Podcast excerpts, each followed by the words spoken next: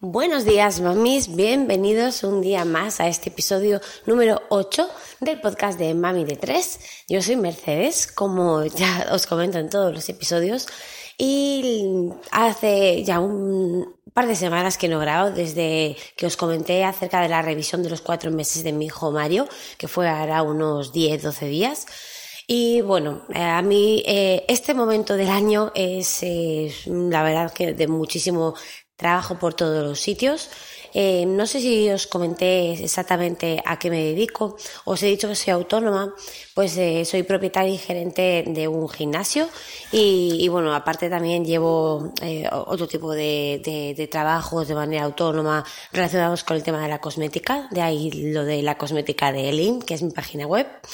Pero bueno, el tema del, gimnasio, el verano es un momento eh, malo para todos los gimnasios, eh, la, el número de socios baja mucho, entonces pues todos eh, lo que hacemos es sacar pues promociones, hacemos eh, diferentes eh, cosas de marketing eh, para intentar mejorar un poco lo que es el momento. Entonces a final de, del mes pasado, final de mayo, fue un momento bastante importante para todo lo que es eso eh, intentar pues desarrollar el plan de marketing para lo que es este verano y empezar a ponerlo en práctica. Eh, y luego aparte se, se, juntó también pues que a final de, de mes el, el, número de, de labores eh, digamos financieras en el gimnasio también se, se, se aumenta porque eh, hay socios que ya empiezan a pagar el mes siguiente he tenido que cortar porque estaba mi hijo reclamando y es que llegamos al despacho y, lo he dejado con la chaqueta puesta porque hace bastante mal tiempo fuera y claro, aquí dentro hace calor y está el pobre reclamando y con razón, así es que le he quitado la chaqueta y se ha quedado más tranquilo. Bueno, pues eh, siguiendo con, con, con, el tema del de, de, trabajo, pues eso, en el gimnasio súper atareada a finales de mes, también a principios de mes, por lo mismo, exactamente por lo mismo. Y aparte eh, llega esta época del año y es también eh, de muchísimos trámites eh, de lo que es relacionado con el colegio. Eh, la solicitud de la guardería de Mario ya la realicé hace unos meses, salieron las listas definitivas, a Mario lo, le han cogido en la guardería que queríamos y aparte está el primero de la lista. No me extraña porque al fin y al cabo nosotros somos familia numerosa y aparte familia numerosa especial. Yo es como si tuviera cuatro hijos porque Marco es discapacitado y cuenta por dos. Y mm, si queréis que os hable de un poco de este tema y la renta per cápita y todo eso, pues eh, os hablo en otro podcast, o en otro episodio, pero bueno, eh, a grandes rasgos, pues eso, que está el primero de la, de la lista. Entonces le han cogido en la guardería. Hemos tenido que, pues eso, mirar listas y demás, eh, comprobar eh, pues si lo habían cogido en las dos guarderías que solicitamos, que sí que lo han cogido en las dos y aparte el primero de la lista en ambas. Eh, luego, ahora también eh, toca el momento de so, eh, hacer la solicitud al ayuntamiento que ayuda, da una pequeña ayuda para todo lo que es eh, tema de, de comedor y de libros de infantil. Yo el tema de libros de infantil no, porque no tengo ningún niño infantil ahora mismo, pero el comedor sí, pues el que dan a comer en el colegio. Y el año pasado lo presenté, pero lo presenté fuera de plazo y evidentemente no me, no me sirvió para nada. De todas maneras, esa ayuda el año pasado mmm, yo creo que no me lo hubieran dado eh, porque va según ingresos. Y claro, el año pasado eh, yo tenía dos hijos y digamos como si fueran tres porque Marco cuenta por dos. Pero este año tengo tres y como si fueran cuatro porque Marco cuenta por dos. Entonces, eh, ahora este año yo creo que sí que me lo van a dar. Así es que también he tenido que hacer la solicitud esa. Eh, por fin salieron también las listas definitivas de la guardería y, definitivamente está dentro de la guardería. Nos han mandado también la carta la Junta de Galicia eh, con lo que es el importe que tenemos que pagar mensual. Y, eh, bueno, fui ayer a hacerle sus primeras fotos de carnet a Mario para que podamos hacerle la inscripción en la guardería ya en esta semana, que es eh, cuando finaliza el plazo de matriculación en la guardería. Y también me queda todavía hacer el trámite de la solicitud de la ayuda para los libros de texto. Eh, te dan como una especie como de cheque eh, o bien un cheque de 170 euros para canjear en la librería cuando le cojas los libros de texto del año que viene, o bien también eh, te pueden dar lo que son los libros ya eh, usados, mm, digamos, del banco de libros. Dependiendo del curso en el que esté el niño, por lo menos aquí en, en Orense o en Galicia se hace así, dependiendo del curso en el que esté el niño, o te, o te dan el cheque o te dan ya los libros directamente en préstamo. A Mar el año pasado le dieron los libros en préstamo porque era lo que tocaba en quinto de primaria y a Marco, por ejemplo, le dieron el cheque porque era lo que tocaba en primero de primaria.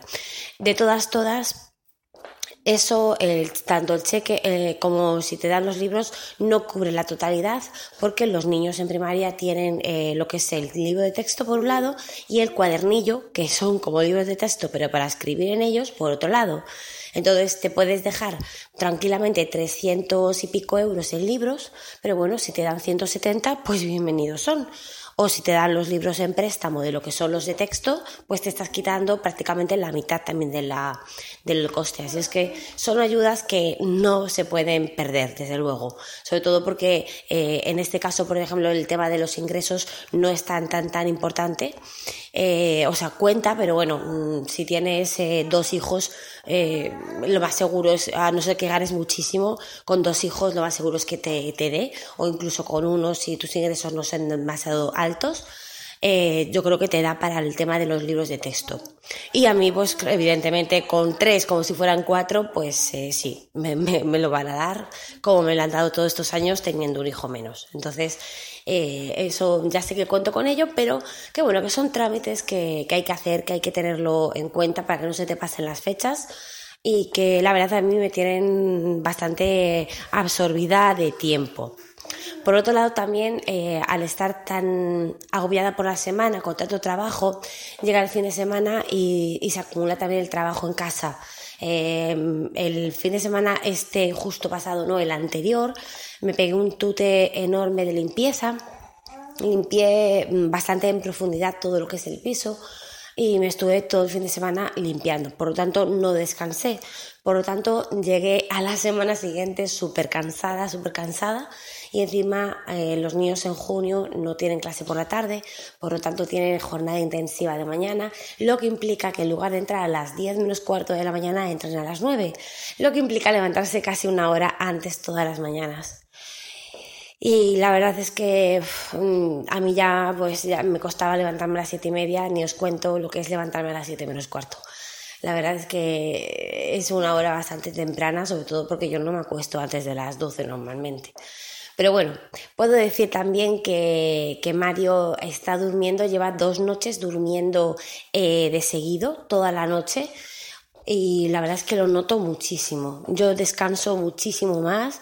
Eh, me despierto ya sola sobre las seis y media de la mañana, como con la sensación de haber dormido plácidamente toda la noche. Y es que es verdad, es que para mí dormir seguido eh, es una gozada porque eh, no sé si os lo comenté, pero yo todo lo que es el tercer trimestre de embarazo eh, prácticamente no dormí, me lo pasé muy mal por las noches. Eso os lo, os lo, tengo que contar en otro, en otro episodio. Y, claro, mm, estos primeros cuatro meses de, vida de Mario pues tampoco han sido de pasar muy buenas noches. No, no he pasado malas noches, pero claro, su toma o dos tomas o más incluso cuando era recién nacido, pues sí que las hacía. Entonces es claro que, eh, está claro que te corta el sueño. Eh, también no me, olvidé de, comentarlo. La semana pasada eh, Mario estuvo insoportable con el tema de eh, la crisis de crecimiento crisis de lactancia.